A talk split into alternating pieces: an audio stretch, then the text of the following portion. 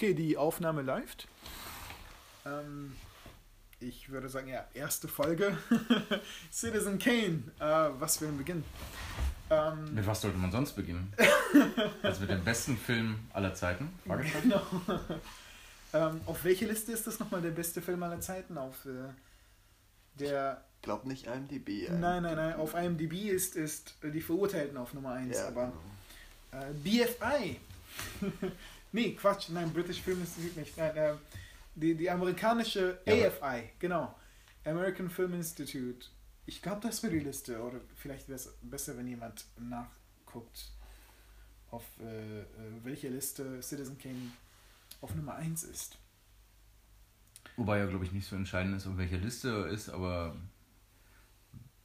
wenn Kritiker oder Leute, die sich mit Film beschäftigen, halt über die besten Filme aller Zeiten reden, Ja. auf jeden Fall fällt also ich meine, die Leute sind sich nie einig, können nicht Es einig ist- sein, es aber, einen, ja, aber der Film Citizen Kane, also der Name, fällt immer. es gibt einen Konsens. Auch wenn, glaube ich, niemand Citizen Kane wählt, alle würden in diesem Kontext den Namen erwähnen.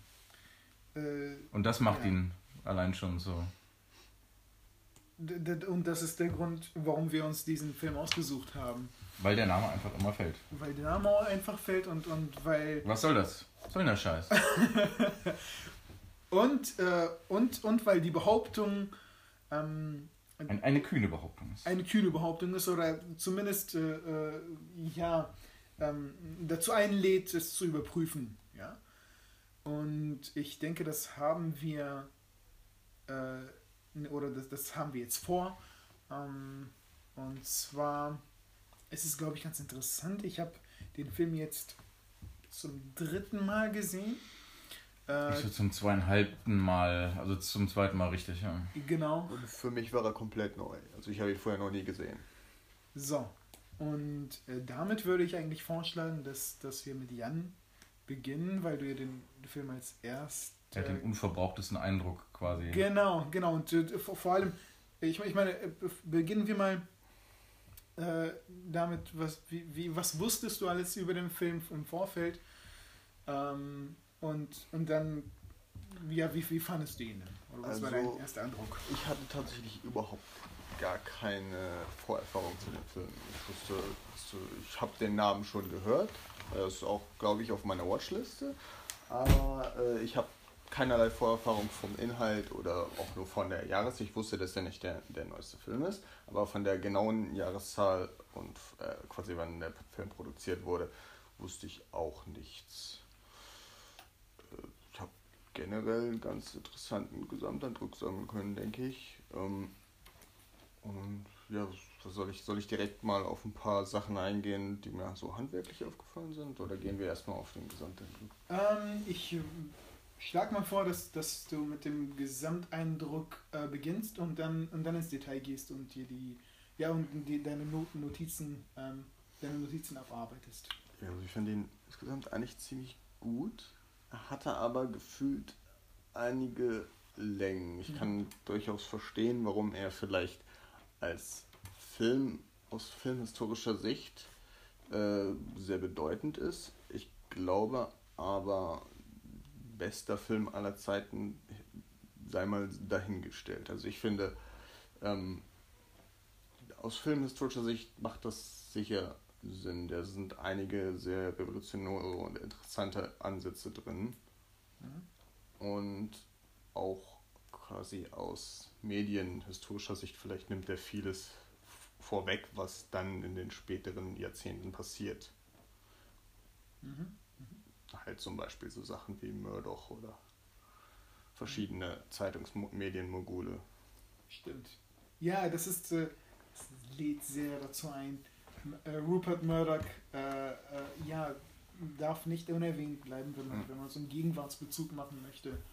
Ähm, ja, ich möchte aber nicht zu viel vorwegnehmen. Also so, so diese, diese, diese Opernepisode, das war so eine Länge für mich. Vielleicht bin ich auch einfach kein, kein Opernfan. Mhm.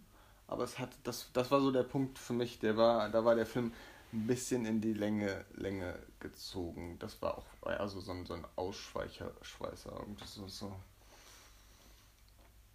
Ich fand es Ja, spannend. wobei es ja nicht um Oper ging, ne? Also Es ging um seinen, also ich, so wie ich es verstanden habe, ging es darum, um seinen, seinen Willen. Du hast gesehen, wie er seinen. Er seinen wollte Willen nur mal wieder was beweisen. Genau. und er wollte halt. ja. Ihr, Su Susan war das, glaube ich, ne? Seine zweite Frau. Susan Alexander, genau. Susan Alexander. Die äh, null Talent hatte, also die ungefähr so gut singt wie ich. Mhm. Ähm, die wollte er zum Opernstar machen. Ja. Und er wollte einfach nur beweisen, dass er das kann. Mhm. Und es hätte st- anstatt Oper auch jedes andere, jede andere Kunstform oder irgendwas sein können. Also Ja. ich kann mit Oper selber auch null anfangen. Und spätestens nach dem, was ich da gehört habe, will ich auch nie wieder, also niemals in eine Oper gehen. Aber Interessant, weil ich bin nämlich, ich bin jetzt kein Opernkritiker, aber ich habe mir die, die Notiz gemacht, ich bin jetzt kein Opernkritiker, aber die Performance war nicht so schlecht. Also keine okay, Aber ich war auch erst in einer Oper in meinem Leben, und zwei. das lassen wir mal so stehen. Ja, ähm, was hast du dir noch aufgeschrieben? Ja, so. Ich fand es sehr faszinierend am Anfang, relativ am Anfang. Ähm, da wurde darüber geschrieben, wie er ähm, unnahbar ist. Un, also unnahbar in dem Sinne, dass niemand ihn erreicht und niemand ihn sieht. Und dann gab es eben so verschiedene Kamerashots, die sehr verwackelt waren, so zwischen Zäunen und äh, wie er sich bewegt. Und es hat mich unfassbar an Handyaufnahmen erinnert. Also ich habe ich hab jetzt hier geschrieben, Paparazzi-Shots wirken in Anführungsstrichen zukunftsweisend wie Handyaufnahmen. Also es hat irgendwie was, es nimmt so Jahre vorweg. Ich glaube, in vielen Filmen, die ich so kenne aus den 60er, 70ern, gibt es diese wackeligen Shots nicht. Und ich glaube, aus der, der, äh, der äh, ja, Produzentenperspektive sollte es jemand sein, der zwischen den Zäunen lugt und die Kamera hat quasi die Perspektive der, des Zuschauers. Und natürlich für, für mich jetzt äh, aus, aus meiner Zeit wirkt das eben aber wie, wie diese klassischen Handyaufnahmen, wie irgendwas Verwackeltes, was man vielleicht bei YouTube sieht oder so. Das fand ich irgendwie interessant. Dann habe ich Okay. mir zum Handwerklichen noch notiert, äh, Unschärfe-Effekte tritt immer mal wieder auf, gerade am Anfang mit dem Zaun. Das ist auch etwas, was man irgendwie nicht so sehr aus dem klassischen, klassischen Kino irgendwie kennt, finde ich. Gerade bei Schwarz-Weiß-Filmen habe ich immer das Gefühl, da ist Unschärfe nicht so, nicht so bedeutend, da wird da nicht so viel mitgespielt mit etwas, das scharf im Vordergrund ist und, Mhm. und der Hintergrund ist verschwommen, sondern hat immer den äh, Eindruck, der, der Fokus ist irgendwie auf alles gerichtet. Stimmt, das, das wurde auf jeden Fall mit sehr viel Bedacht, äh, mit sehr viel Absicht äh, verwendet in dem Film. Genau. Ein ähnlicher. Ich sowieso den Eindruck hatte, alles, also, auch wenn ich nicht verstanden habe immer warum, aber alles war Absicht, ne? Also es war Ja. nichts Ja. willkürlich. Ähm, dann auch handwerklich, dieses Person ist im Schatten und geht ins Licht, immer wieder durch den ganzen Film weg. Also auch verschiedene, nicht nur er, er häufiger, aber verschiedene Charaktere im Film sind im Schatten, unterhalten sich im Schatten und kommen dann ins Licht. Äh, Das letzte, was mir da aufgefallen ist, ist eben seine Ja, Frau, die- bevor sie geht, ist sie einmal in seinem Schatten, kommt dann ins Licht. Na, die, die und geht wichtig sind oder in den Vordergrund treten, gehighlightet werden sollen, die sind dann im strahlenden Licht und alles andere ist im Schatten drumherum. Ja. Ähm, es- Interessant fand ich, wenn wir jetzt hier bei Schatten sind, äh, dieser Mr. Thompson, der Reporter, der halt Ja. äh, versucht, Ja. Rosebud aufzu, also aufzuklären, was Ja. das bedeutet und übrigens, naja, halt sein, die gesamte Geschichte von Charles Foster Kane erzählt. Das Gesicht sieht man nie, der ist halt dauerhaft im Schatten. Stimmt. In der, in Man weiß nur, dass es ein Mann mittleren Alters ist und eine Brille trägt. Ansonsten, der ist nie zu sehen. Warum? Ja, weil er nicht wichtig ist, ne? Also es geht halt um Charles Also, Foster Kane ich und hab seine mich- Beziehungen und Ja. aber wir wollen gar nicht wissen, wer Mr. Thompson ist. Er ist halt nur so ein Tool, das so ähnlich wie Oper da nur ein Tool war, um was zu zeigen, ist er halt derjenige, der ja Ich, ja, ich, das Mysterium Charles Foster Kane entschlüsseln soll, ne? Aber ich denke, er, er ist äh, wir, der Zuschauer. ja, Wenn ihr euch erinnert, nicht nur er ist im Schatten, sondern ganz zu Beginn des Filmes, diese, dieser Raum mit, mit, äh, Mit sind den das Journalisten ganzen- oder? Genau, genau. Alle sind, Alle sind im Schatten. mm, Und sie sind in einem Raum, wo sie sich ein Video angucken über ein, Informat ein Infovideo über diesen Charakter. mm. Und äh, selbst Hy Hypothesen stellen und Fragen stellen und toller Einstieg eigentlich. Ne? Als Le Super Einstieg. äh, ein to toller ja. Unterrichtseinstieg ne? Ja. mit, mit Hypothesen und wie, wie könnte es denn sein? Aha, okay. So, jetzt gucken wir mal, ob das stimmt. Oder ne, wel- welche Hypothese ähm, äh, ja, ja nun stimmt. Ähm, von daher war das handwerklich und, und äh, ja, einfach richtig toll gemacht. Und hier, dann hat der Film uns quasi in diese Position gebracht, in die, die, in die des Journalisten. Und, äh, uns erstmal diese Fragen aufgeworfen und dann ein paar Hypothesen und hier, okay. Und äh, hat es auch so auf euch gewirkt? Wart ihr interessiert an diesem Charakter? Ja, Ja.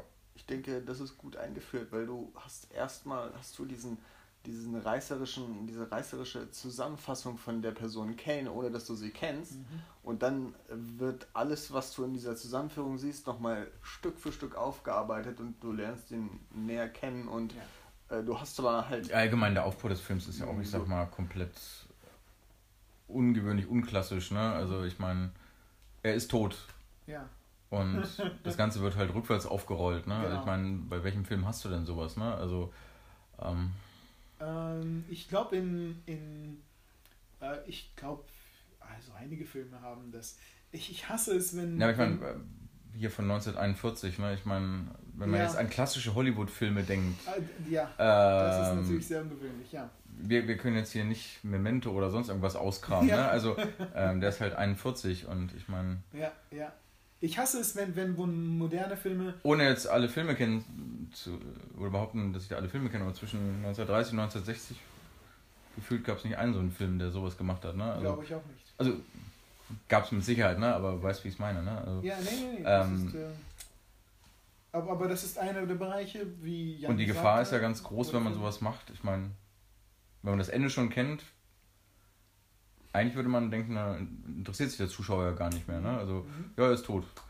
Aber irgendwie schafft das trotzdem, unser Interesse zu wecken, ne? Obwohl das Ende ja vorweggenommen wird. Ich meine, machen wir aber Game of Thrones und Spoiler das Ende. Mhm. Gucken wir dann noch? Weiß ich nicht, ne? Aber Ja, ich glaube, dieser, dieser, dieser Zusammenschnitt macht da sehr viel aus. Ich wollte gerade Dieser reißerische, also das ist auch, ich weiß nicht, ich bin nicht so in, in, in es ist in, in dem Sinne wie so ein reißerischer, reißerischer Newsbeitrag, der einen irgendwie interessiert und, und, und packt. Im, im, äh, Im Prinzip ist es, hat es ein bisschen was von, von, seinem, von seiner Zeitung. Ja, Es ist äh, extrem äh, mit Hyperbeln vollgepackt äh, und, und äh, sehr polarisierende äh, ne, Aufreißer. Mit, mit äh, sehr vielen Gegensätzen, und äh, wo der eine behauptet, er sei Kommunist, der andere sei behauptet, er sei Faschist, Faschist. genau. Genau, so, ähm, okay, und dann natürlich fragt man sich, ja, was, was stimmt denn nun? Was ist denn? Genau, was war er denn jetzt wirklich, ne? Ja. Wie so eine Bildzeitungsschlagzeile halt. Genau, Und, genau. und es geht um News, Entertainment, aber nicht um Fakten oder. Und dann wollen wir irgendwie gucken, na, wie war er denn wirklich, ne? Also, Ja. wir wollen hinter die Bildschlagzeile schauen, ne? Also, Genau. Ich glaube, ich habe mir auch Bild aufgeschrieben in dem Moment, als dieser, äh, deswegen hast du auch zurückgespult, weil da kam, kam so ein Satz, äh, ähm, in einem Moment äh, trägt er dich zum Himmel und im nächsten Moment lässt er dich fallen. Ja. Äh, und äh, das ist halt so ein klassisches Bild, Bildding irgendwie, Mhm. du, oder Ja. auch die Vorlage halt Sun oder was auch immer ähm, Ja. Murdoch da noch so produziert hat. Ja, die Bildzeitung macht halt ne, Meinung, News, ja, genau. macht Meinung und er ja. sagt das auch hier irgendwo, irgendwo habe ich mir das Zitat halt auch aufgeschrieben. Ähm, genau, hier. Was werden die Leute denken? Fragezeichen. Kane sagt, die Leute denken, was ich will. Mhm.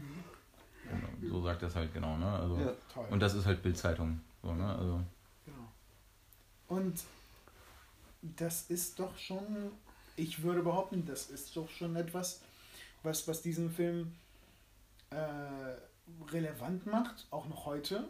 Ja, und und Fall. irgendwie zu, zu der Güte beiträgt, irgendwie, oder zu der, der Qualität, der, oder der behaupteten Qualität des Filmes. mh. Ähm, ich glaube, das verleiht ihm schon ein bisschen Legitimität. In- Inwiefern äh, der Rest das, das noch unterstützt, äh, ja, gucken wir noch. Ne?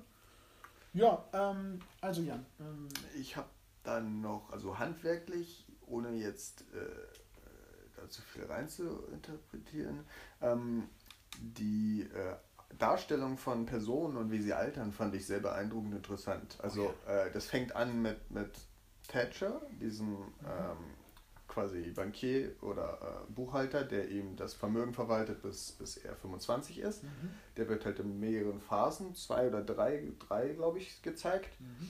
Und du, du kannst immer genau erkennen, er ist es, aber du siehst, der ist um 20, also ich nehme mal an, im ersten Schritt ist er so 40, im zweiten ist er vielleicht 60 und im letzten Schritt Mhm. ist er 80 oder so.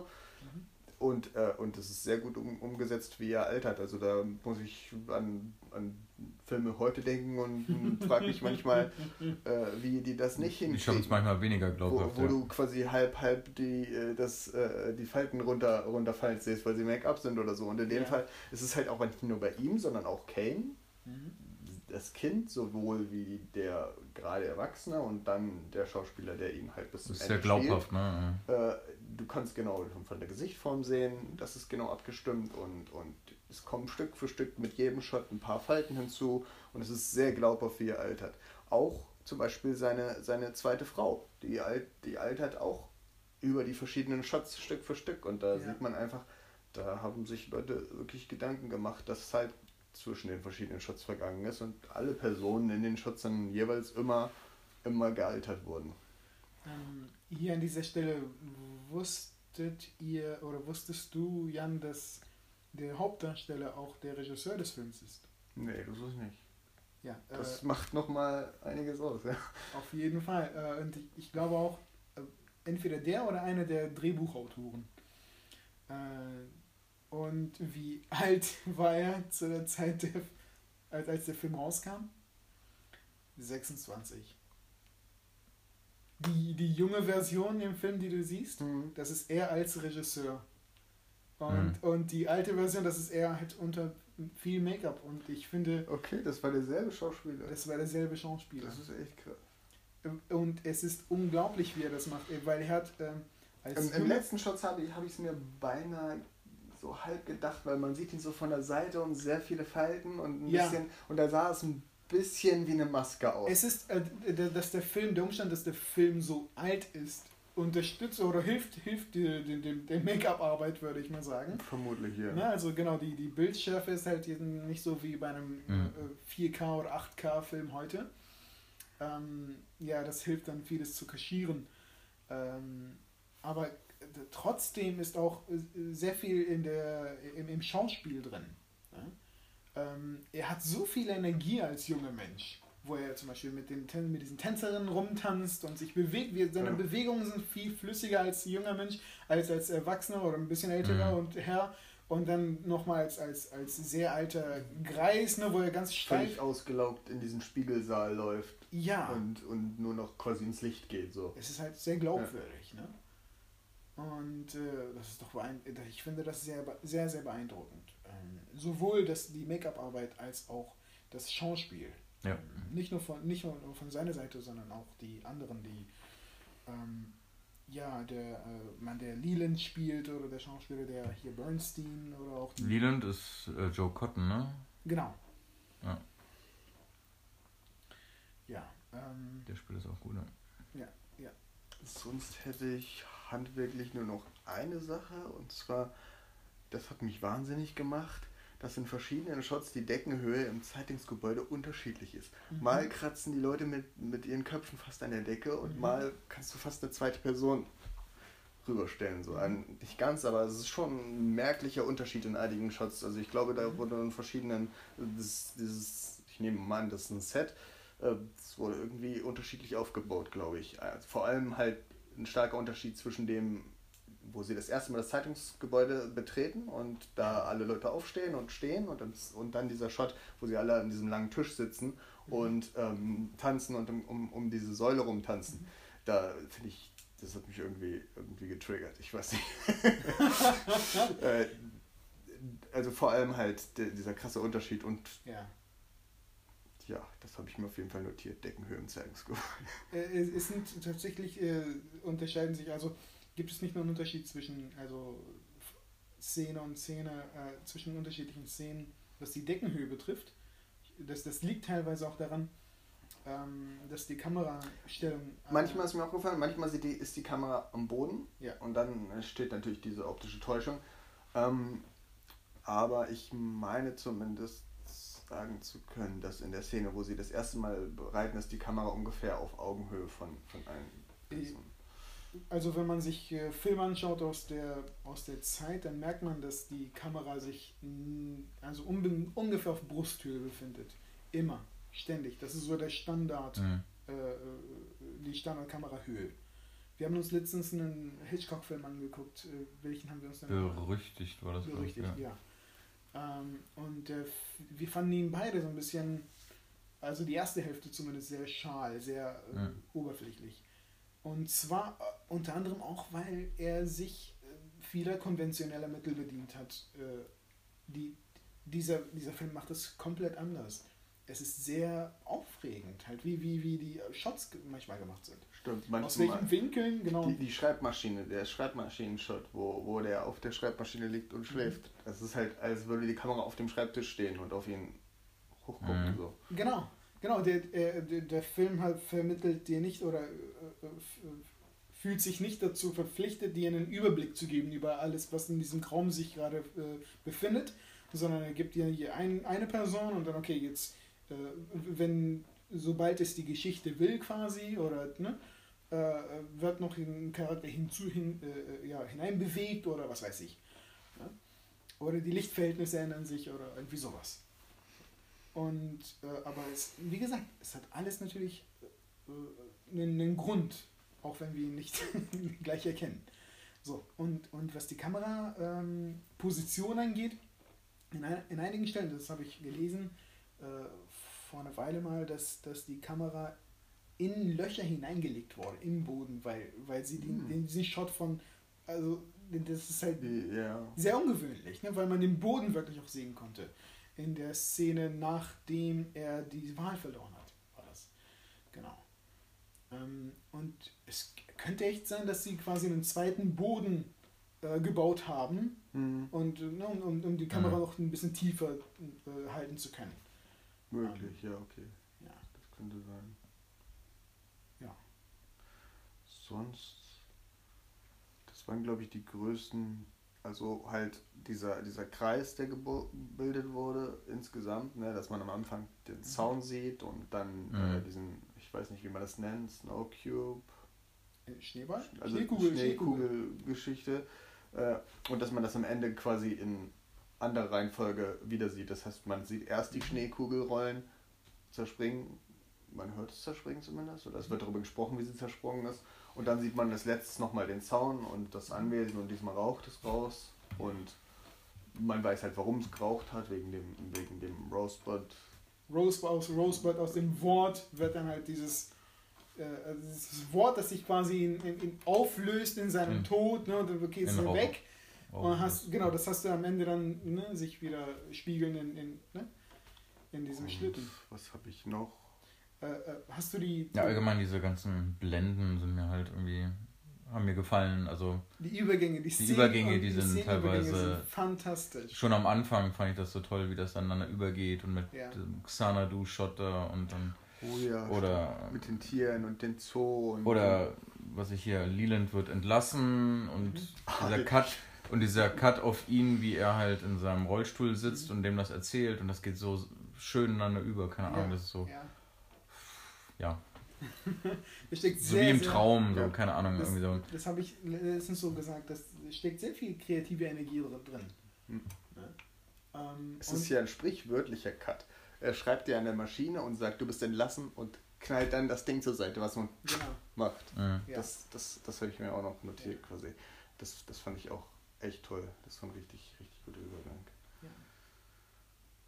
Schön, schön, äh, da- danke. Äh, hast du noch was? Ähm? Sonst äh, zwei, drei. Einmal Gaslicht, dass es echtes Gaslicht gab, fand ich faszinierend, dass sie es dann abgedreht haben und die Flammen runtergegangen sind.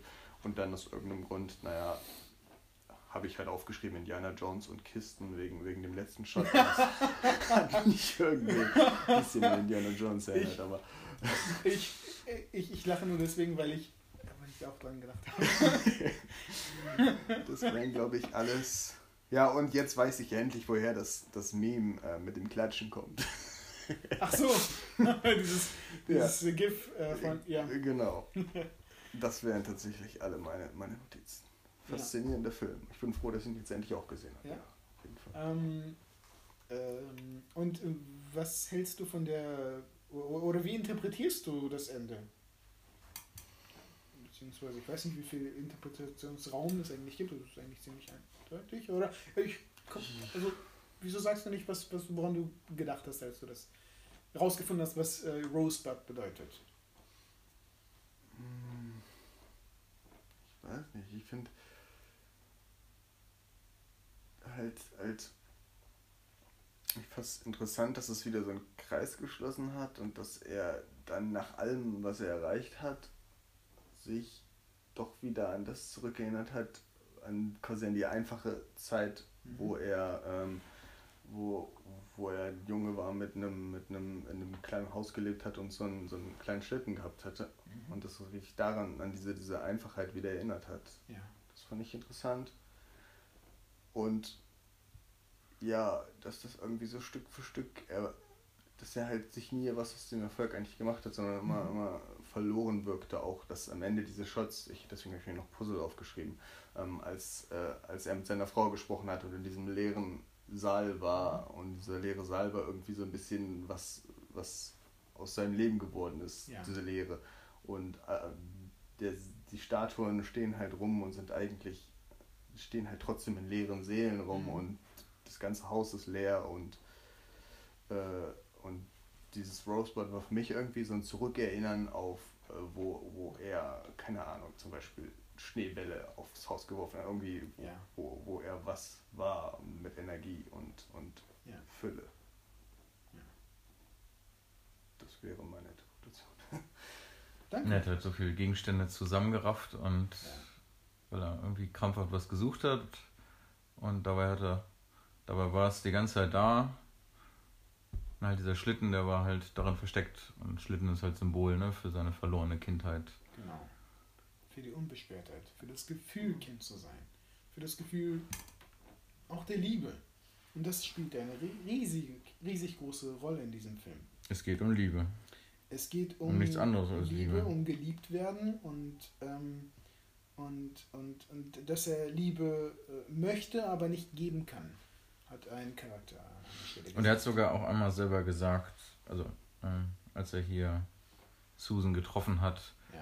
die hier Zahnschmerzen hatte, dann hat er gesagt, oh, hier war im Lagerhaus und so. Oh. Und da hat oh, er gesagt, ja, auf der Suche nach meiner verlorenen Kindheit. Das, da hat er es ja, sogar selber gesagt. Das, ja, und, und an dieser Stelle dachte Das ist mir erst beim zweiten Mal gucken aufgefallen. Ja. Mir beim dritten Mal gucken. da hat er es sogar einmal selber gesagt. Ähm, das habe ich mir auch, auch aufgeschrieben. Augenblick. Ähm, ich habe das. Ja, hier, genau. Ähm, auf der Suche nach meiner Kindheit, Reise in die Vergangenheit, sagt er, und äh, fragt sie dann, wie alt sind sie? Ähm, alles, weil er sich in, in, in diese äh, Dings hineinführt. Das Ding ist, ich habe das. Ich, ich fand mich ein bisschen so. Ich fand, das hat mich ein bisschen genervt an dieser Stelle, ehrlich gesagt. Weil es für mich ein bisschen zu offensichtlich war. Vielleicht Aber anscheinend nicht, sonst hättest du es ja schon beim ersten Mal. Das stimmt auch wieder. Aber äh, bei, äh, diesmal, als ich den Film geguckt habe. Ja, jetzt beim Wissenden gucken, beim zweiten, dritten Mal gucken, dachte ja. ich auch sofort, aha, ja. Ähm, ja, in, aber, fast zu früh genannt, so, ne? Aber, ja, aber nicht, nicht nur an dieser Stelle. Ich meine, da, kurz davor. Die ganze Stelle, die ganze Szene, wo er, sie, wo er diese Susan Alexander trifft, ähm, ist doch, ich meine, er, er hat diese zwei Frauen in seinem Leben. Die Frage ist, liebt er eine der Frauen oder warum liebt er? Oder warum fühlt er sich zu den Frauen jeweils hingezogen? Und Leland sagt ganz kurz davor, oder um diese Szene drumherum, äh, Charles hat immer nur äh, Liebe gesucht, sein ganzes Leben lang, aber er hat immer nur sich selbst geliebt. Ja. ja. Genau. Aber wie, wie, wieso sucht er sich diese Frauen aus? Wieso fühlt er sich zu diesen Frauen hingezogen? Na, er sucht lieber, also er sucht Leute, die ihn lieben. Ja, aber genau, das kann die erste Frau, die zweite Frau, das, das Volk, ne, wenn er äh, versucht, versucht gewählt zu werden als, als Gouverneur. Ja. Ja, er oder, denkt oder halt, er sucht deren Liebe oder braucht ja. deren Liebe, dabei ist das gar nicht die Liebe, die er eigentlich haben möchte. Die Frage ist, liebt er seine erste oder seine zweite Frau? Er liebt, ne, er liebt es, sie um sich zu haben und er liebt es, von ihnen geliebt zu werden. Weil Das sie. sagt sie ja am Ende auch einmal. Quasi Also er will halt genau Leute so, um ja. sich haben, die ihn irgendwie bewundern, die ihn vergöttern und deswegen hier auch Leland, der, Ja. ähm, der den ja auch eigentlich am Anfang die ganze Zeit vergöttert und fand Ja. ihn toll und so und deswegen wollte er auch ihn unbedingt um sich haben, war am Ende Mhm. dann so, ja, moralisch vernichtet, als er dann äh, gesehen hat, dass er ihn irgendwie verraten hat und Mhm. irgendwie, ähm, Es ist eine Lehre, auf die die Leute treffen. ja, ja. Leute, die Leute, die sich in ihm verlieben, äh, entdecken Und ver versuchen ihm nahe zu sein und merken, Ja. er kann das nicht zurückgeben. In ihm ist irgendwie eine Leere. Er versucht, sie bei sich zu behalten, um seine Leere auszufüllen. Und dabei bleiben die natürlich, äh, Ja. bekommen die nicht das zurück, was sie gerne hätten. Sie, er kriegt sie, er wickelt sie aber immer um seinen Finger.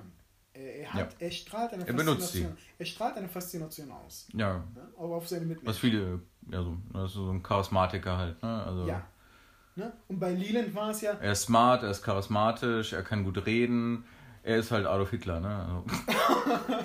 ja, am Anfang, am Anfang, ich meine, er wurde nicht umsonst dem Hitler dargestellt, ne? Also so ein bisschen. Oder? äh, also, äh, du kannst auch Politiker sagen. Populist habe ich mir aufgeschrieben. Ja, ja, Populist, klar. Aber ich meine. Ja, äh, du brauchst nicht gleich zu Adolf Hitler. Also, das nein, ist- nicht ich. Orson Welles hat zu Hitler gegriffen. Nicht ich.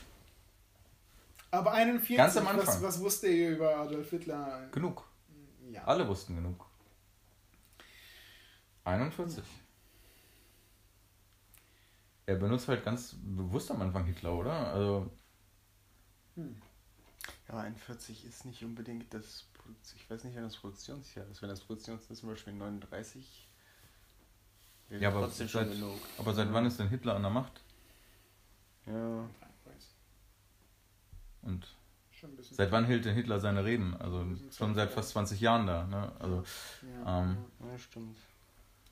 Ähm, okay. äh, Moment, äh, wo war ich?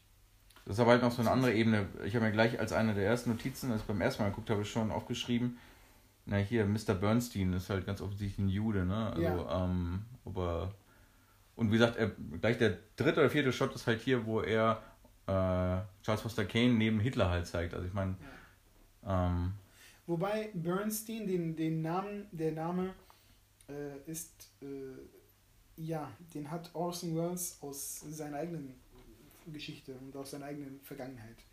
Ähm, Bernstein hieß ein Doktor in Chicago, der, ihn, ähm, der sein äh, Ziehvater war, nachdem seine Eltern gestorben sind.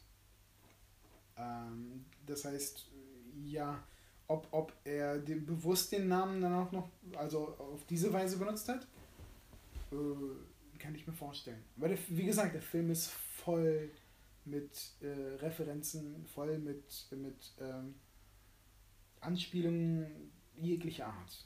Es ist schon ein bisschen, es ist einfach, äh, da den Überblick zu verlieren. Ähm, ja, also. der Film ist halt irgendwo auch eine klare Warnung, ne? Eben vor solchen Ja. Populisten und diesen, äh, wie, wie, wie Populisten arbeiten, mit welchen Techniken. Ähm, Indirekt schon, ja, auf Ne, jeden also- Fall. Auf jeden Fall. Das ist irgendwie halt auch eine Warnung an alle, die. Gut, ich meine, 41 lief der Krieg dann auch schon. Und ich weiß genau, ist die Frage, wann er mit seiner Produktion da begonnen hat. Ne? Aber Ja. ähm, Ähm, was, was die Frauen angeht, ähm, ich behaupte, äh, die erste Frau, wo er, also, er platzt da hinein nach einer langen Zeit, wo, wo er irgendwie, er war, er war lange nicht mehr in, in seinem, äh, äh, äh, bei, bei Leland und, und Bernstein und in diesem Zeitungs, äh, ja, in der Redak- Redaktion. Und dann platzt er plötzlich rein und, und gibt die Nachricht weiter, dass er heiraten wird. Und, äh, oh, zufällig ist das die Nichte des Präsidenten. Äh, ich habe das so interpretiert, dass das äh, sehr kalkuliert ist von ihm. Dass es so sein Einstieg in diese Poli in die, in die Welt der ja. Politik ist. Andererseits haben, haben wir auch diese ähm, Montage, also äh, ja, die, die, die, diese, äh, diesen Zusammenschnitt seiner Ehe, seiner ersten Ehe, wo sie am Esstisch sitzen. Und das fand ich echt, echt toll gemacht. Ne? Wo sie äh, hin und her schneiden, also, oder beziehungsweise äh, ein bisschen in die, in die Zukunft äh, weitergehen und, und, und man sieht, das wird ein bisschen förmlicher. Er trägt äh, nicht irgendwie lose Kleidung, plötzlich trägt er einen Anzug, er wird ein bisschen älter, gut, aber auch der Ton ändert sich und äh, man sieht so eine Entwicklung. Das ist sehr schön gemacht, finde ich. Sehr kompakt mhm. äh, und äh, brillant gelöst. Ja? Mhm. Man hat äh, sehr schnell den Eindruck davon, wie diese, äh, diese, diese Ehe sich entwickelt hat. Und, und wie ja. die Zeit vergeht, ja. Genau, wie die Zeit vergeht, genau wie, äh, ja, wie die Beziehung dann am Ende ist. Ja, ne, diese, Kälte. Ja. Und dann. Also dann hat man bei beiden Ehen nicht das Gefühl, dass es jetzt um Liebe, also das ist ah, liebevolle. Aber das ist, das ist das Interessante. Äh, die, die Kälte, äh, die sich aufbaut in, der, in seiner ersten Ehe, ist eine Vorlage für den, den Aufbau für diese zweiten Liebe mit dieser zweiten Frau. Und da kommen wir nochmal zu dieser Szene zurück, wo sie sich treffen. Mhm. Und zu der Frage, wie, wie kommt er dazu, wieso äh, ist diese Frau jetzt so wichtig, wieso verliebt er sich in diese Frau? Oder wieso entscheidet er sich, diese Frau irgendwann dann zu heiraten? So, und dann gucken wir uns die Szene an, sie, äh, wie sehen wir sie am Anfang? Oder wie erleben wir sie? Die zweite Frau, Susan Alexander. Sie hat gelacht, ne? Über, über seinen. Gekichert. Ja. Boah, wie ich die gehasst habe, ne? Die Stimme, das ist natürlich nur die Synchro, ne? Aber ja. die, die ging mir echt auf die Eier, ne? Ja. Diese schrille ja. Stimme. Nur, nur, so nebenbei. Ja, sie hat mich ein bisschen äh, an, die, äh, äh an die Dame aus äh, Indiana Jones 2 erinnert. ja, dieses Genörgele dann später. ja, das, ähm, ich ich äh, fand, sie hat gekichert, sie hatte Zahnschmerzen, er hat Witzchen gerissen und Späße gemacht und sie haben Schattenspiele gemacht. Und das sind alles sehr kindliche, das sind sehr infantile. Und er war ja gerade in dem Moment auf der Suche nach seiner Kindheit. Auf der Suche nach seiner Kindheit. Und, und da hat er was Kindliches exakt. in ihr oder mit ihr äh, gefunden, erlebt oder so. Und das ist ja, wo, wo, wonach er sucht, die ganze Zeit. Das ist, das ist Rosebud. Ne? Und sie ist Rosebud gewesen im Augenblick. Sie ist, ist halt dieses, ja. ja, dieses Symbol gewesen. Ja. Dann hält er an sie, äh, an sie fest. Auf, aufgrund dieses Erlebnisses oder dieser und versucht sie, also ihre Kindheit irgendwie groß zu machen. Ja, keine ja. Ahnung. Oder, oder, oder versucht dann das irgendwie dran festzuhalten und daraus irgendwas zu machen. Oder, ja. Ähm, aber wie Lee dann später sagt, Charles Foster Kane beendet nichts in seinem Leben, abgesehen von äh, ja, meiner, meinem Verriss. Ähm, was auch eine interessante Note hatte. Ja. Ähm, gut. Was die Zeitung betrifft, habe ich mir eine Frage aufgeschrieben. Äh, und zwar, äh, man sieht ihn, ähm, diese Zeitung, den, diesen äh, Inquirer, umwandeln in, von, von einer seriösen Zeitung in einen, äh, äh, ja, in ein, in ein Boulevardblatt. Ja. ja? Ein Klatschblatt. Genau, genau, genau. Und, und die Szene ist auch wundervoll. Ne, wo er, wo in äh, früheren. Was ja eigentlich wie gesagt, das ist äh, irgendwie schizophren. Er ist ja irgendwie so zwei Personen in einem. Ne? Auf der einen Seite ist er hier Integrität und, ja. er, und er greift äh, seinen eigenen Vormund und diesen Thatcher, diesen Urbanker, diesen Erzkapitalisten an. Ja. Also er bekämpft, und der ist ja nur ein Teil von ihm, also er bekämpft irgendwie sich selbst und weil er sich selbst hasst oder ja. ähm, und dieser Thatcher steht halt für den Verlust seiner Kindheit, also bekämpft er sich und den Kapitalismus und oh. schreibt gegen den an wie blöd. Später schreibt er gegen diesen Gettis, diesen für ihn Sinnbild eines korrupten Politikers an ja. und er ist ja ehrbar und ehrlich und ähm, ja, keine Ahnung. Aber auf der anderen Seite schmeißt er diesen alten, hier, den Typ wieder in der Zeitung da halt raus, ja. der es seriös machen wollte, ne? Ja. Der, den alten Zeitungschef da und macht da so ein Boulevard draus, ne? Mit Schlagzeilen. Also keine Ahnung, das, das passt eigentlich gar nicht zusammen. Das, und, und das wirft die Frage auf. Er, erstens, ich finde die Szene so wundervoll gemacht, wo er äh, sagt, äh, ich habe Hunger. Ich habe Hunger. Das ist natürlich so nebenbei hergesagt. Ne? Und der, ne, ja, hol mir, bring mir was zu essen. Und dann fragt er ihn gleichzeitig, diesen Typi, diesen, äh, äh, ja, warum haben wir denn nicht, wieso schreiben wir denn nicht über dieses? Oder wieso haben wir denn nicht jenes?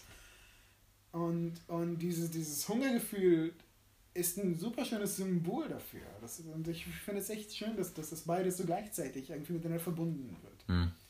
Sogar, also es ist echt schön, dass, dass selbst, selbst dieses, äh, äh, ja, dass er in dieser Szene Hunger hat, kein, äh, nicht einfach nur so etwas ist, was, woran er gerade gedacht hat, oder mhm. ist ja auch später ein bisschen völliger geworden, Orson Welles. ähm, aber das, das, war thematisch, äh, äh, ähm, ja, wie soll man sagen, relevant. Mhm. Ja? Ich finde auch das interessant, das quasi fast symbolisch äh, für diese Änderung, ähm, dass er sein, sein Bett da reingestellt hat quasi und gesagt ja. hat, ich lebe jetzt in dieser Zeitung ja. und, und bleibe hier bis zu dem Punkt, an dem es die Zeitung größer geworden ist oder wie auch immer. Das hat mich irgendwie so ein bisschen an diese, diese, diesen Elon Musk erinnert, der auch quasi in dieser Fabrik zeitweise gelebt hat. Ja. Ähm, irgendwie, ja, das hat sowas Symbolisches. Ja. Er hat das, das Bett mitgenommen, er hat seine Köche da gehabt und das hat er gelebt. Ja. ja.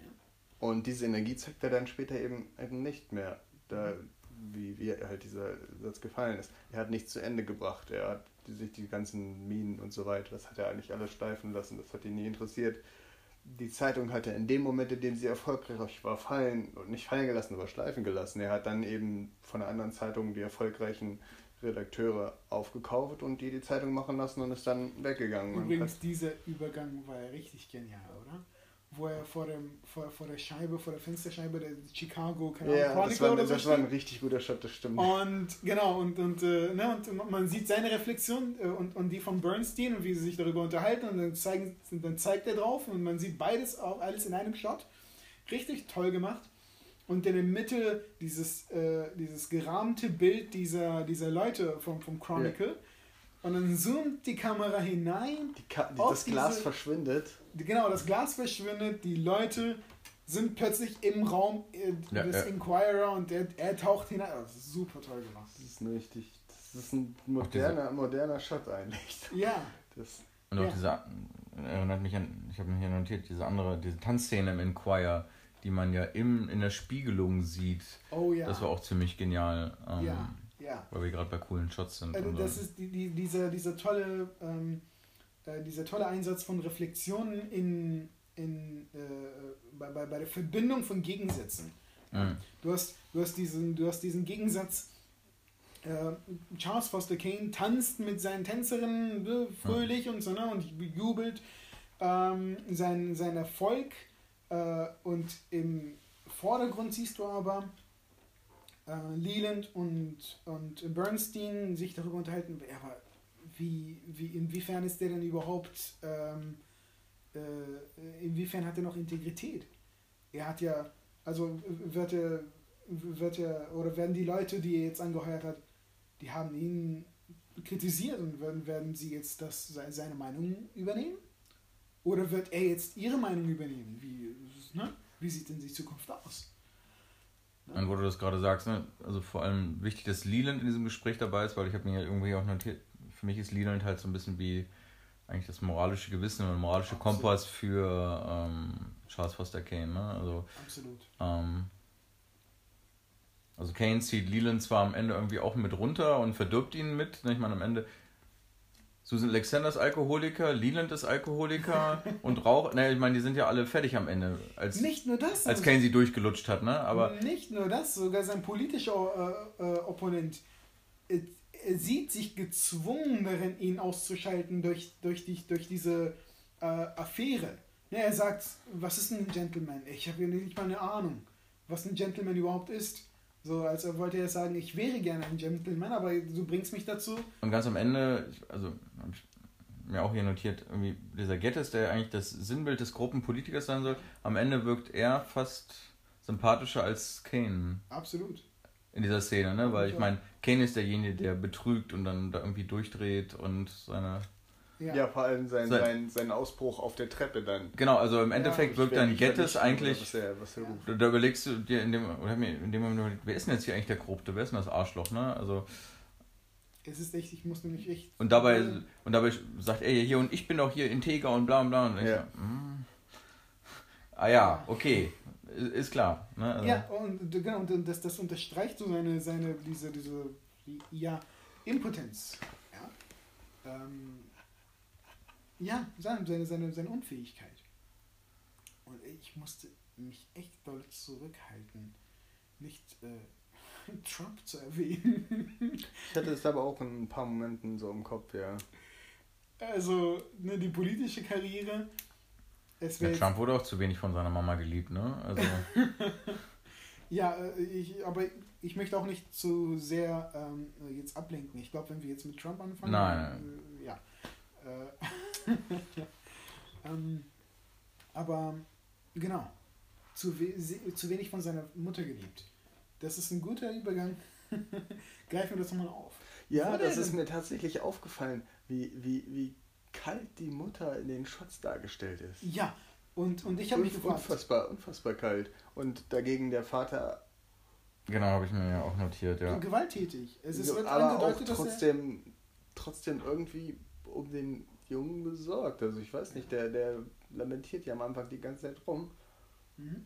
Also der Vater wirkte zumindest nicht ah. so kalt aber wie die Mutter. Äh, der, der Vater, Moment, aber so wie der Vater es darstellt, ich meine, er sagt, aber wie, wie, was soll man denn von einem denken? Sie werden wahrscheinlich denken, dass ich ihn geschlagen hätte oder oder, oder also er, er bezieht das wieder auf sich. Ja, aber der, also der Vater ist irgendwie uninteressant, also in der Szene. Er ist auch im Hintergrund. Die ja, ne, es geht, also die, es geht einfach nur um die Mutter. Und auch da wieder. Um ein, um ein, die Mutter ist die starke, aber ja. kalte, gefühlskalte. Ja, also sie irgendwie. guckt halt immer irgendwie geradeaus, so auf einen Fixpunkt und, und, er hat ja auch nur gefragt, als äh, ihm gesagt wurde, ja, hier, du fährst mit Mr.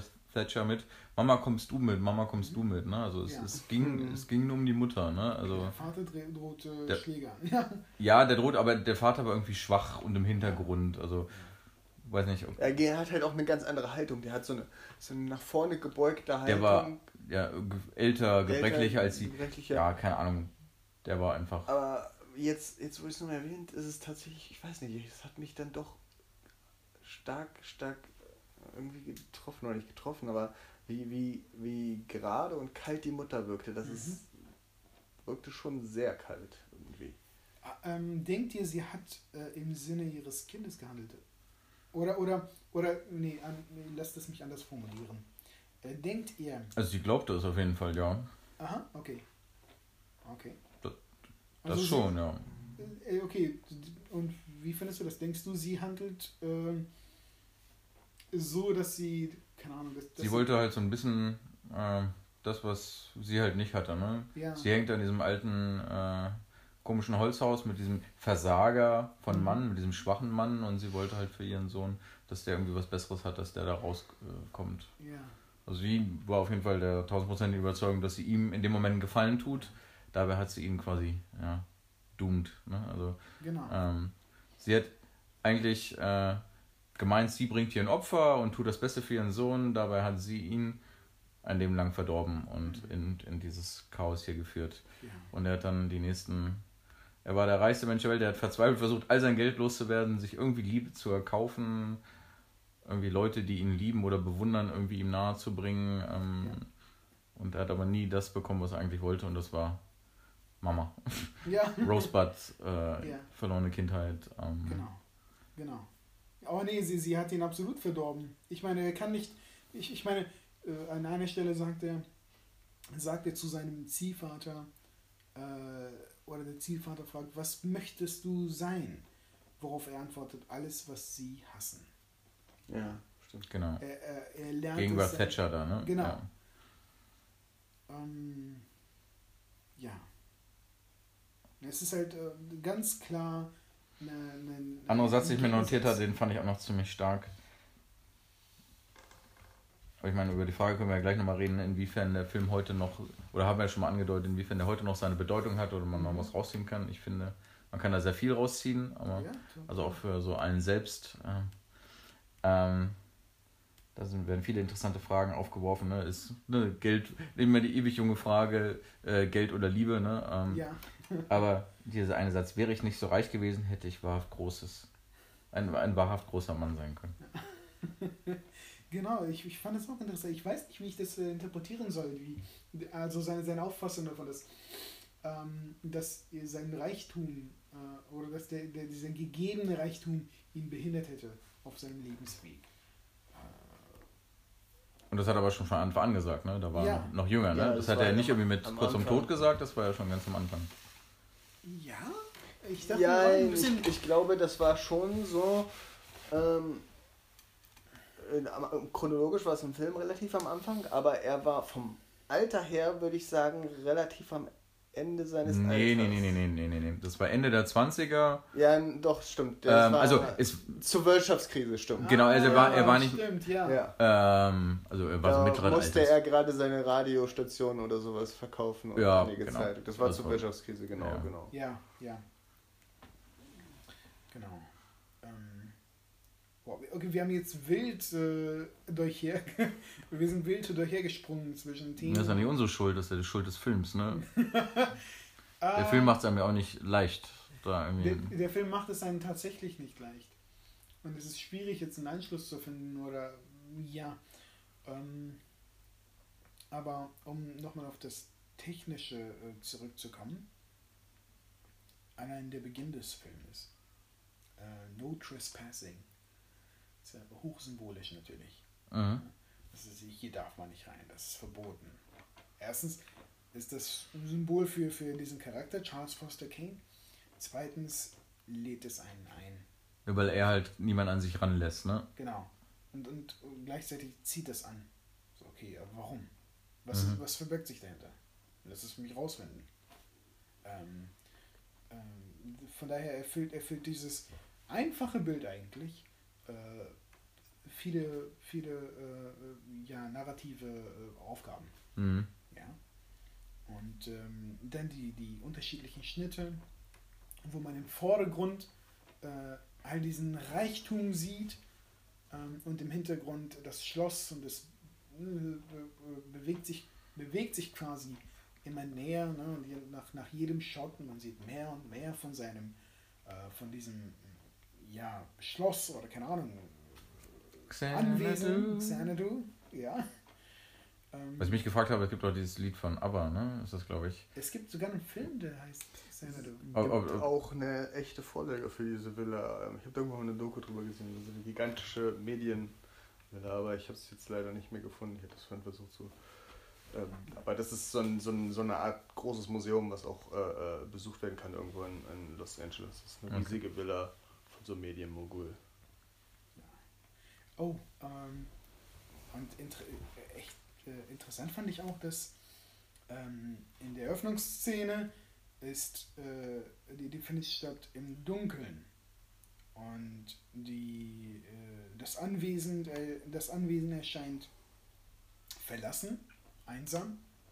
Also er erscheint einsam. Ähm, keine Menschenseele ist zu sehen, es ist totenstill. Ähm, und dann sieht man diesen Film, äh, diesen Filmzusammenschnitt, diesen äh, Infofilm. Und dann sieht man das Anwesen im hellen Tageslicht und es wirkt völlig anders. Es wirkt plötzlich total prachtvoll und, und opulent und lebendig. Mhm. Äh, der Film arbeitet also mit Kontrasten ähm, und, und, und, und äh, packt so quasi das, das Interesse des, des Zuschauers. Äh, das finde ich echt beeindruckend, besonders für die 40er. Ja. Ähm, auch, auch dass das beim Begräbnis man so eine riesige Menschenmenge sieht. Äh, im, im, Im selben, also vor diesem Schloss, äh, dass das ist halt in, in, in, in der Nacht davor quasi völlig dunkel, völlig äh, allein äh, oder leer stand. Mhm. Ja. Ich glaube, diese Kontraste ziehen sich auch zu, durch die Interviews zum Beispiel. Es werden ja verschiedene Menschen aus seinem Leben interviewt von dem Reporter. Ja. Einige eben sind verstorben, aber extrem reich. Zum Beispiel, wo er dieses Manuskript äh, oder die, die Memorien von, äh, von diesem, äh, war das? Thatcher. Thatcher, ja genau, ja. von Thatcher ähm, mit, mit Kammerdiener und so weiter mhm. und einem riesigen, riesigen Saal mit seinem Bild und so weiter.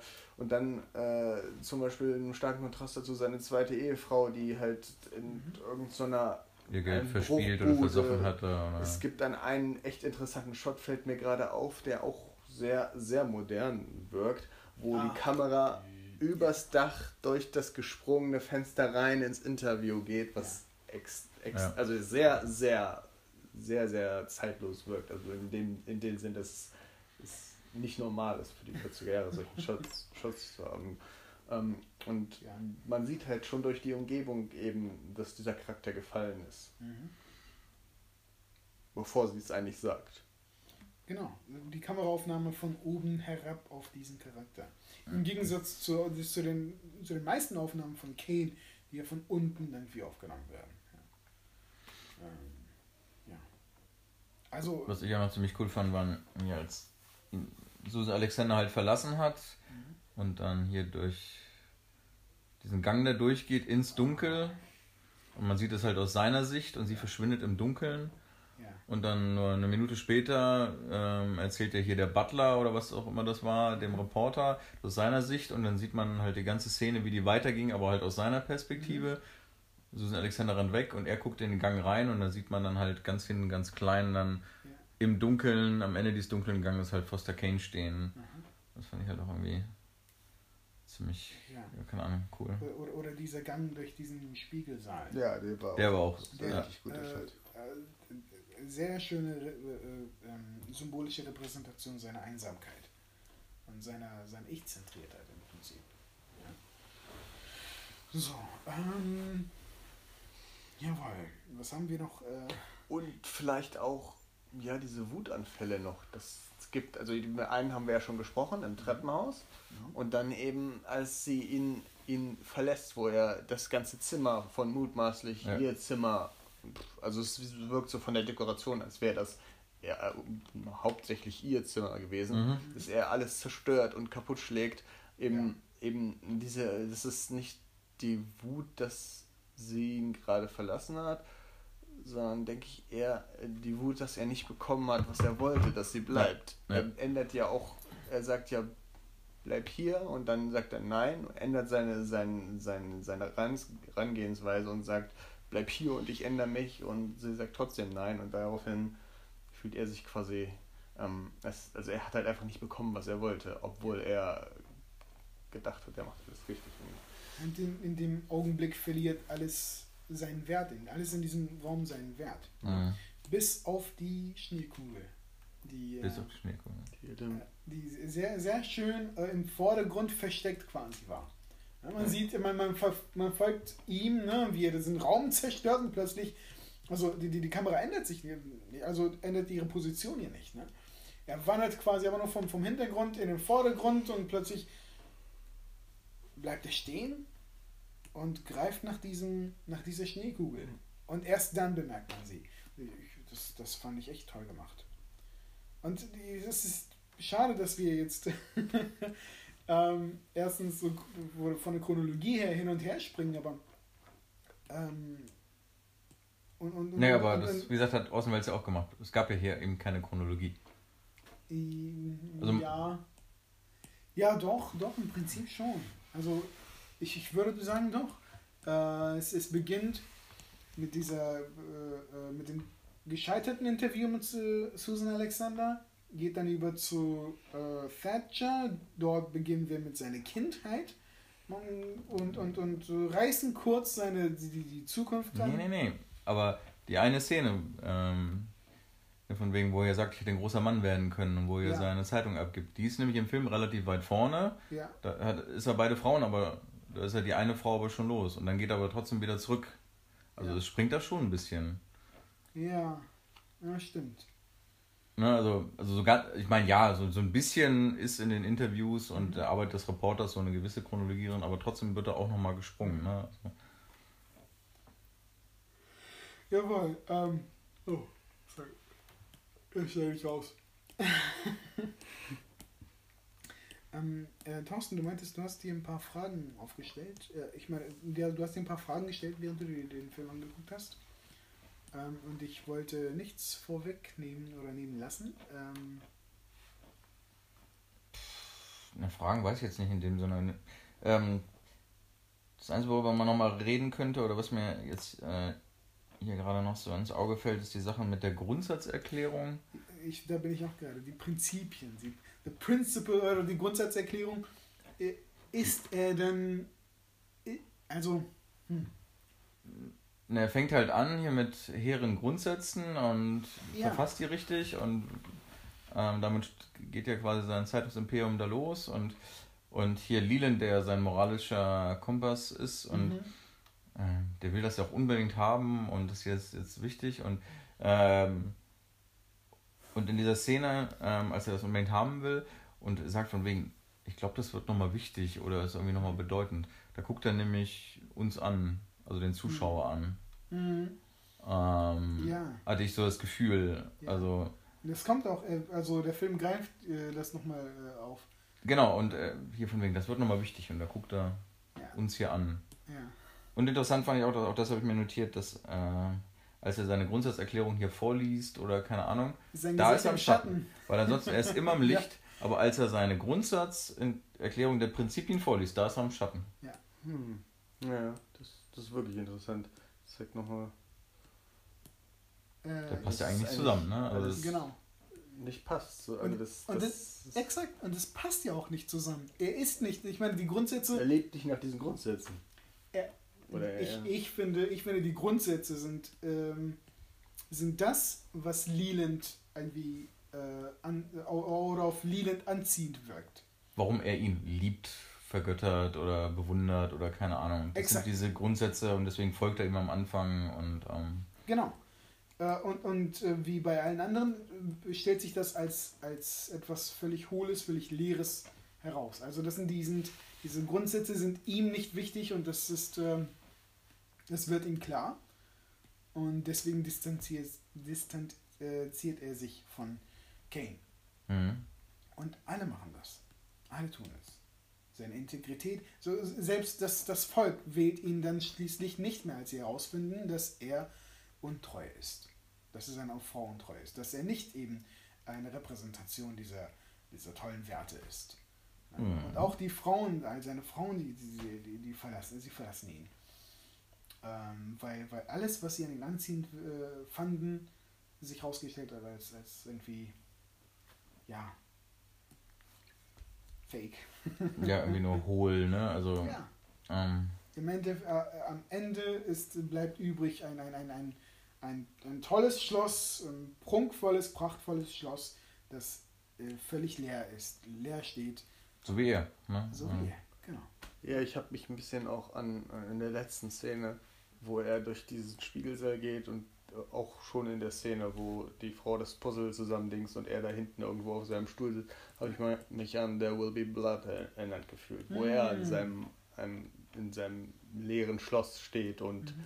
weiß ich nicht, auf Flaschen schießt, mitten in irgendwelchen großen Gängen. Ja. Genau, genau, genau. Dieses ganze Imperium, das er sich aufgebaut hat, erfüllte äh, im Prinzip einen Selbstzweck. Nachdem er es aufgebaut hatte und nichts mehr zu tun hatte, äh, wird ihm diese Leere äh, klar. Mhm. Das sind im Prinzip Dinge, die nicht, also die wir seitdem in vielen anderen Filmen oder Serien oder was weiß ich nochmal gesehen haben und äh, in anderen Formen äh, irgendwie äh, ja, gesehen haben. Ähm, aber allein durch unsere Diskussion, denke ich, wird klar, dass es hier äh, mit, also besonders äh, eindrucksvoll gemacht worden ist. Und, und, Und halt eben sehr früh, dieses, ne? Immer, Ja, bei all dem- Vorreiter. man muss bei all dem halt sagen, oh, 41, 41, ne? Also ich habe halt an vielen Stellen irgendwie halt an Hitchcock gedacht. Mhm. Ja, Würde er nie machen. Vieles würde er nie so machen. Ja. ja, natürlich. Ähm, jawohl. Gut, und äh, äh, noch etwas, was euch aufgefallen ist oder was euch unter den Nägeln brennt? Mm, mm, nee, meine das war glaube ich so von meiner Aufzeichnung her erstmal. Ich glaube, Ja. da haben wir jetzt schon einiges covered. Ich glaube auch, dass, dass ich alles, was ich mir aufgeschrieben habe, ähm, erwähnt habe.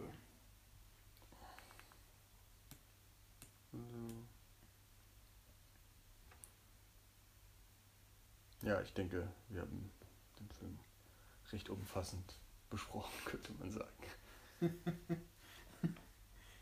Äh, jawohl. Moment. Ja, äh, und mh, dann können wir, glaube ich, zu der ursprünglichen Frage zurückkommen.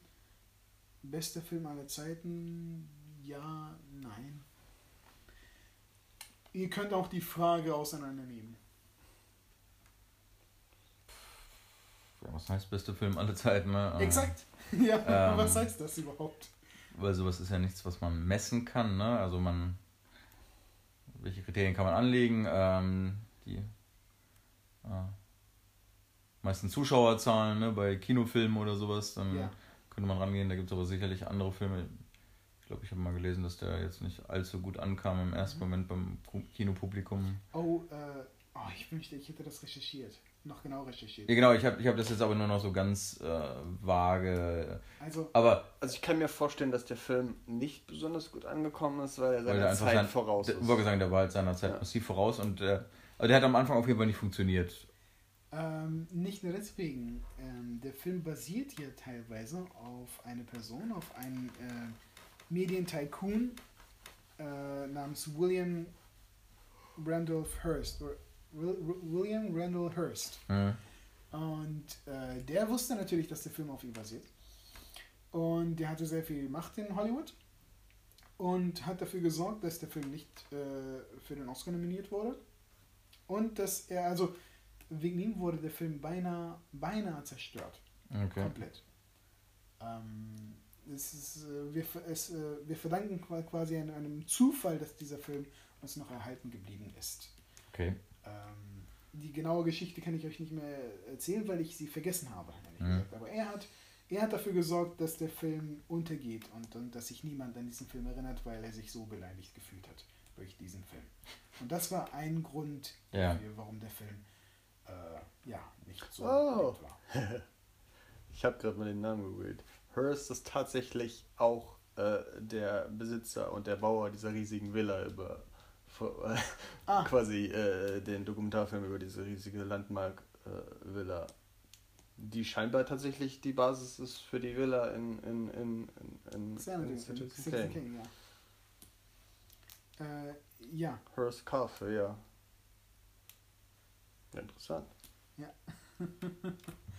ich äh, finde, oder ich habe mir überlegt, bester Film, bester Film, also ähm, ich denke, ein, ein moderner Schau Zuschauer, Filmzuschauer würde sich denken, hm, der hat aber viele Dinge nicht, die ein moderner Film hat.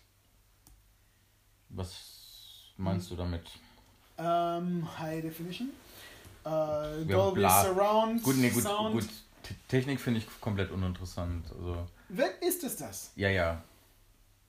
Nee, das, Ja, das, würd das kann ja kein Kriterium sein, ne? Also, ähm, jeder Drecks DC Marvel Film hat jetzt schon eine bessere Technik als, keine Ahnung, Metropolis. Wobei, äh, naja, nicht alle mal. Aber die meisten. Nee, also ich meine, also Technik kann es halt, kann es nicht sein. Also Aber Technik du, muss du, man hast die Zeit- du hast die Cario 1, die Cario 2, da liegen fünf oder Ja. sechs Jahre dazwischen. Der eine Film ist genial, Ja. vielleicht der beste Film der letzten zehn Jahre und der andere, schade, dass er gedreht wurde, ne? Ja. Aber Sicario 2 ist vielleicht einfach weil er neu ist, technisch schon wieder auf einem ganz anderen Stand, ne? Keine Ahnung.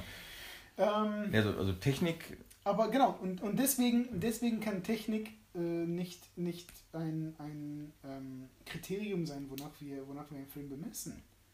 Ein Gütekriterium. nö, Ja. das geht. Ähm, Man könnte Sondern- nur Filme halt gleicher Zeitperiode nehmen und da kann man sagen, ah, ne, hier wurde Oder man, man, man sollte Filme danach bemessen, wie gut er die Mittel, die technischen Mittel, die ihm gegeben Der sind, Zeit irgendwie nutzt. genau, Ja. nutzt. Und ähm, Wobei auch das wieder für uns jetzt hier schwierig ist, da wir, Vergleiche zu ziehen, ja, gell? da Genau. wir das glaube ich gar nicht beurteilen können. Also Ja. ich, ich, ich behaupte, also, ne, also ich, ich kann es nicht be- beurteilen. Ich Ne? Also, nicht beurteilen. ähm, dafür müssten wir uns mehr mit Filmtechnik und auch mit Filmzeitgeschichte und so ein Kram halt beschäftigen. Ne? Also, Aber wenn du, wenn, wenn die Behauptung aufsteht, dass das der beste Film aller Zeiten ist, mhm. dann ist die Verbindung auch zu heute da. Dann musst du auch, dann, dann müssen wir den Film auch mit heutigen Filmen vergleichen. Ja, ja. Ist Aber halt eben nicht auf technischer Ebene. Ne? Also, aber ist der Film hm, hm, von der Erzählung her, von der und von der Art und Weise, wie er gedreht wurde, von, den, von der Anwendung der technischen Mittel mhm. her, ähm, der beste Film, ja, der bestmögliche Film über dieses Thema. Oder der, keine Ahnung, die bestmögliche Version, Realisierung dieses Drehbuchs. Boah, das ist natürlich auch schwer zu beurteilen.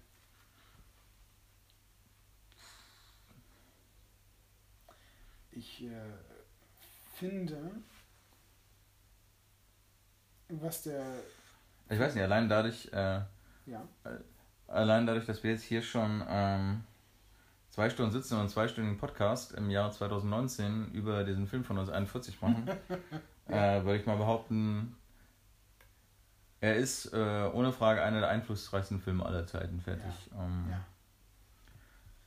Für muss- Beste, wir finden einfach keine richtigen Kategorien, um zu sagen, der ist besser als der. Ja, Da finden, äh, spielt so viel wie subjektiv, also einfach subjektive Da Faktoren wird's- damit rein. Ne? da, da also, wird es zu schwammig, ähm, Für mich ist es nicht der beste Film aller Zeiten, aber ich bin halt zum Beispiel ein Fan von äh, Western- oder Kriegsfilmen. Mhm. Ich würde zum Beispiel sagen, dass Apocalypse Now, in der Redox-Variante natürlich, Mhm. oder äh, Zwei glorreicher Lunken ja. Mhm.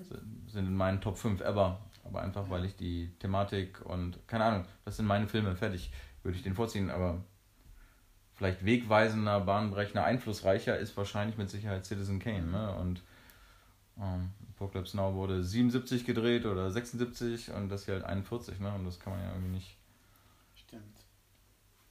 Also definitiv, ähm, Stimmt, das, das kollidiert dann auch so mit, mit, ähm, mit der Frage, okay, was für, ein, was für einen Geschmack hat denn die Person, die Genau, die und, Person, die, die bewertet. ähm, stellt der Film interessante Fragen? Definitiv ja. Ja. Ähm, lohnt es sich auch heute noch oder genau jetzt darüber zu diskutieren? Mhm. Definitiv. Ja. Muss man den Absolut. Film gesehen haben, kennen, um über heutige Filme. Äh, also gibt er uns was, damit wir besser über modernere Filme diskutieren und die besser einschätzen können? Definitiv. Ne? Ich Also, glaube auch. Ich, und ich, ich glaube, dass- das, das habe ich am Anfang nicht gehabt, als ich den Film das erste Mal gesehen habe, habe ich nicht so darüber nachgedacht. Und je öfter ich mir den Film ansehe, desto deutlicher wird mir, dass ich, also ich, ich schätze einfach mehr an diesem Film. Ich erkenne mehr und ich schätze mehr daran. Und ich, ich äh, mir wird der, der Wert dieses Films, ne, und so existenzielle Fragen wie ähm, Geld oder Liebe ja, ähm, wird auch noch in 30 Jahren interessant sein. Ne? Ähm, Aber braucht man denn unbedingt diesen Film? Das ist für mich so ein bisschen ähnlich wie, wie, wie, wie, wie mit Matrix. Äh, du musst du heute noch Matrix gesehen haben, wenn du ihn nicht kennst? Wenn du die 30.000 Filme kennst, die alle das irgendwie auch benutzen und, und, und weiter, weiterentwickeln? Ja. willst, du und- ernst, willst du ernsthaft Matrix und Citizen Kane auf eine Stufe stellen? Nein, aber ich meine, es gibt eventuell auch Filme, die, die diese Art äh, von Charakter behandeln und die Entwicklung. Und äh, um heutige Themen, um diese Themen zu diskutieren, muss man den Film geschaut haben? Ich weiß es nicht. Also, Ich schon. Du schon. Ähm, vielleicht nicht der no- normale Filmzuschauer, der froh ist, wenn er Marvel Endgame und so einen Scheiß sich angucken kann. ja. Äh, Die, die brauchen es natürlich nicht. Nein, äh, also der, der Filminteressierte, der Ja, äh, Lust hat, ja, so einen so Podcast äh, zu machen, der sich mit Film Ja, beschäftigt und über Ich glaube auch, ja. mit, mit Filmgeschichte auseinandersetzt. Also wir müssen ihn gesehen haben. Ähm, der, der Otto Normal Kinogänger, der keine Ahnung. bei der nächsten Channing Tatum-Komödie äh, schon. Und der bei jedem neuen Trailer mit vielen Explosionen völlig ausflippt und sagt, Genau, oh, Fast and ich Furious unbedingt 17, oh, ist das geil. ja, der Äh, wird, der ja gut, der braucht natürlich Citizen Kane nicht gesehen haben, aber ich meine, gut, das ist... Aber Moment, ich, sorry, auch für solche Filme gibt es Raum. Äh, Selbst Ja, wenn uns diese Filme nicht gefallen, das ist, ich, ich, ist Nee, aber wir sollten gar nicht jetzt erst über die Filme reden. Wir sollten ja, diesem ja. Film keinen Raum in unserem Podcast geben. Nein, aber nee, äh, nein, ich möchte nicht behaupten, dass es irgendwie auf einem auf eine Ebene auf Citizen Kane und keine Ahnung welche äh, äh, hier äh, äh, Robert De Niro Komödie oder so gerade rausgekommen ist auf einer äh, Dings sind. Aber ähm, nein, auch für solche Filme gibt es gibt es. Ich meine, nehmen wir mal ein Beispiel, das uns gefällt, nämlich John Wick zum Beispiel. mhm. Du hast gerade von Explosionen geredet, oh, den muss ich gucken. Wenn ich den nächsten, wenn ich den John Wick 3 Trailer sehe, dann will ich den gucken. ja, Und Ja, zwar auf so eine dämliche, dumme Art und ja, Weise. okay. Ja. ja, ist halt So. einfach und, Unterhaltung. Und ja, ja, ja. Das ist halt Das ist ja auch in. Ordnung. Ist Und man anderes. braucht Citizen Kane nicht gesehen zu haben, um John Wick 3 zu verstehen. Das ist Genau. sicherlich richtig. Ähm, ich glaube, worauf wir uns einig sein können, ist, ist, ist dass Citizen Kane auch nach ähm, wie vielen Jahren jetzt, äh, ja, fast 80 Jahren, 80 Jahre. Heraussticht. heraussticht, äh, wertvoll ist, noch immer wertvoll ist, ähm, auch noch eine wertvolle Geschichte hat, die er, äh, äh, ja, äh, eine relevante Geschichte erzählt. Äh, Ja, unabhängig, ne, ob hier äh, Geld oder Liebe, ne? Hier Populisten, ähm, ja, Fake News, wir hatten ja vorhin mal Trump, Hitler, Absolut. AfD, äh, ne, ich meine, genau, da, da sind einfach genug Themen drin, die auch jetzt noch, ähm, ja, Die Integrität von Medien und eher Genau. alles, ja, sowas. die jetzt Ähm. noch wert sind zu diskutieren und auch da kann der Film heute noch einen Beitrag liefern, ne? Ja, gerade das mit den Fake News, was du ansprichst. Es gibt ja diese eine Szene, wo, wo er irgendwie News bekommt, Oh. äh, es gibt nichts in Kuba, aber ich kann euch äh, äh, Gedichte schicken. Und dann schreibt er zurück, schick uns die Gedichte, ich sorge für den Krieg in Kuba. So. Oder, oder, oder als, als die. Geht es moderner, ne? Also, ja, genau. Äh, Oder äh, eine Stelle, wo ich wirklich an Trump denken musste, und zwar richtig doll, war, als sie die Zeitung ausgedruckt haben, nachdem er die Wahl verloren hat und sie das, ähm, den Einaufhänger hatten, Kane ist Gouverneur, ne? Und dann so, okay, den lassen wir mal lieber. Und, und, äh, Also hatten beide schon bereit liegen, ja. und das zweite, das Interessante war, weißt du, was auf dem zweiten stand? Nicht mehr. Oh, Moment, ich. Ah, nein. Thatcher Heath, nein, Moment, ich, ich muss mal kurz meine Notizen durch. Leland. Nein, war davor.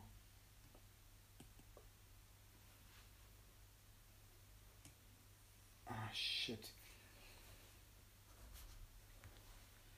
Ähm.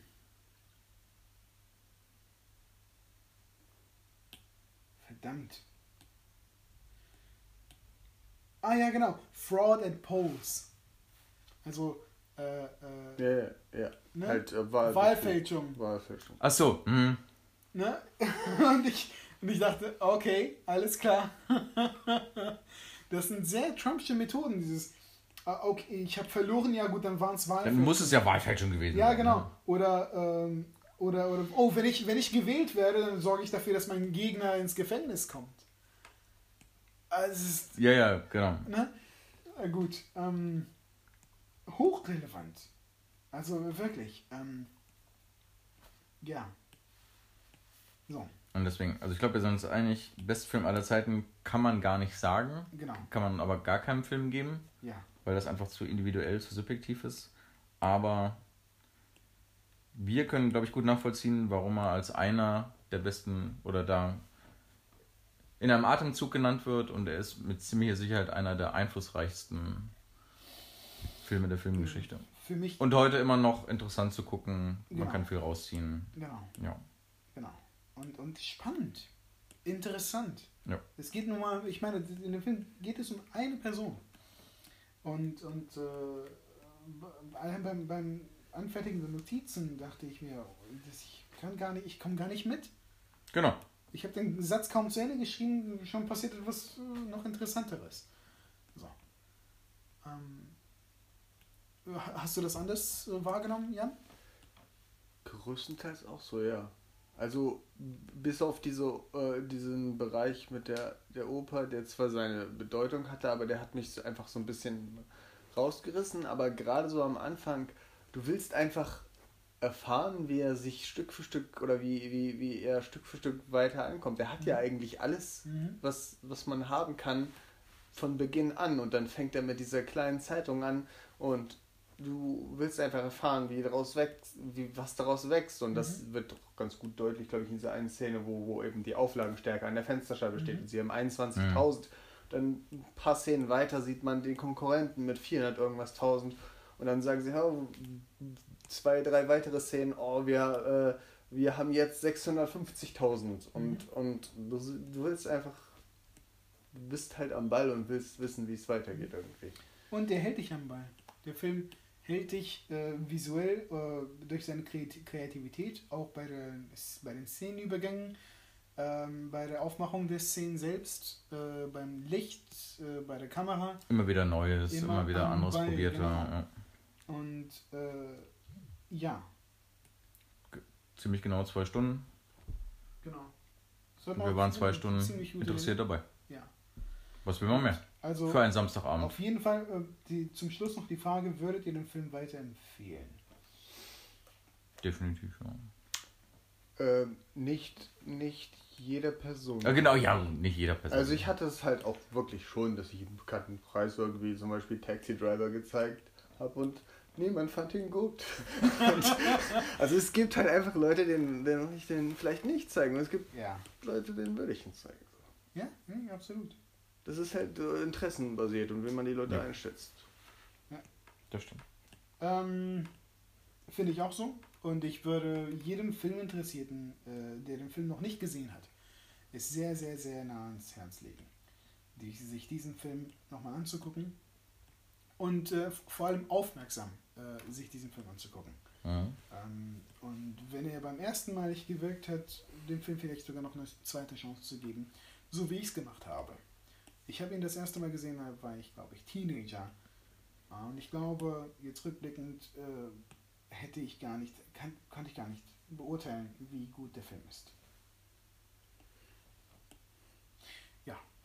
Äh, ich glaube, ähm, dass damit wäre unsere Diskussion äh, zu Citizen Kane beendet. Und äh, ja, genau, worüber das, wir das nächste Mal sprechen, das, das ja. Lassen wir uns überraschen. Genau, wir lassen uns überraschen. Danke und bis zum nächsten Mal.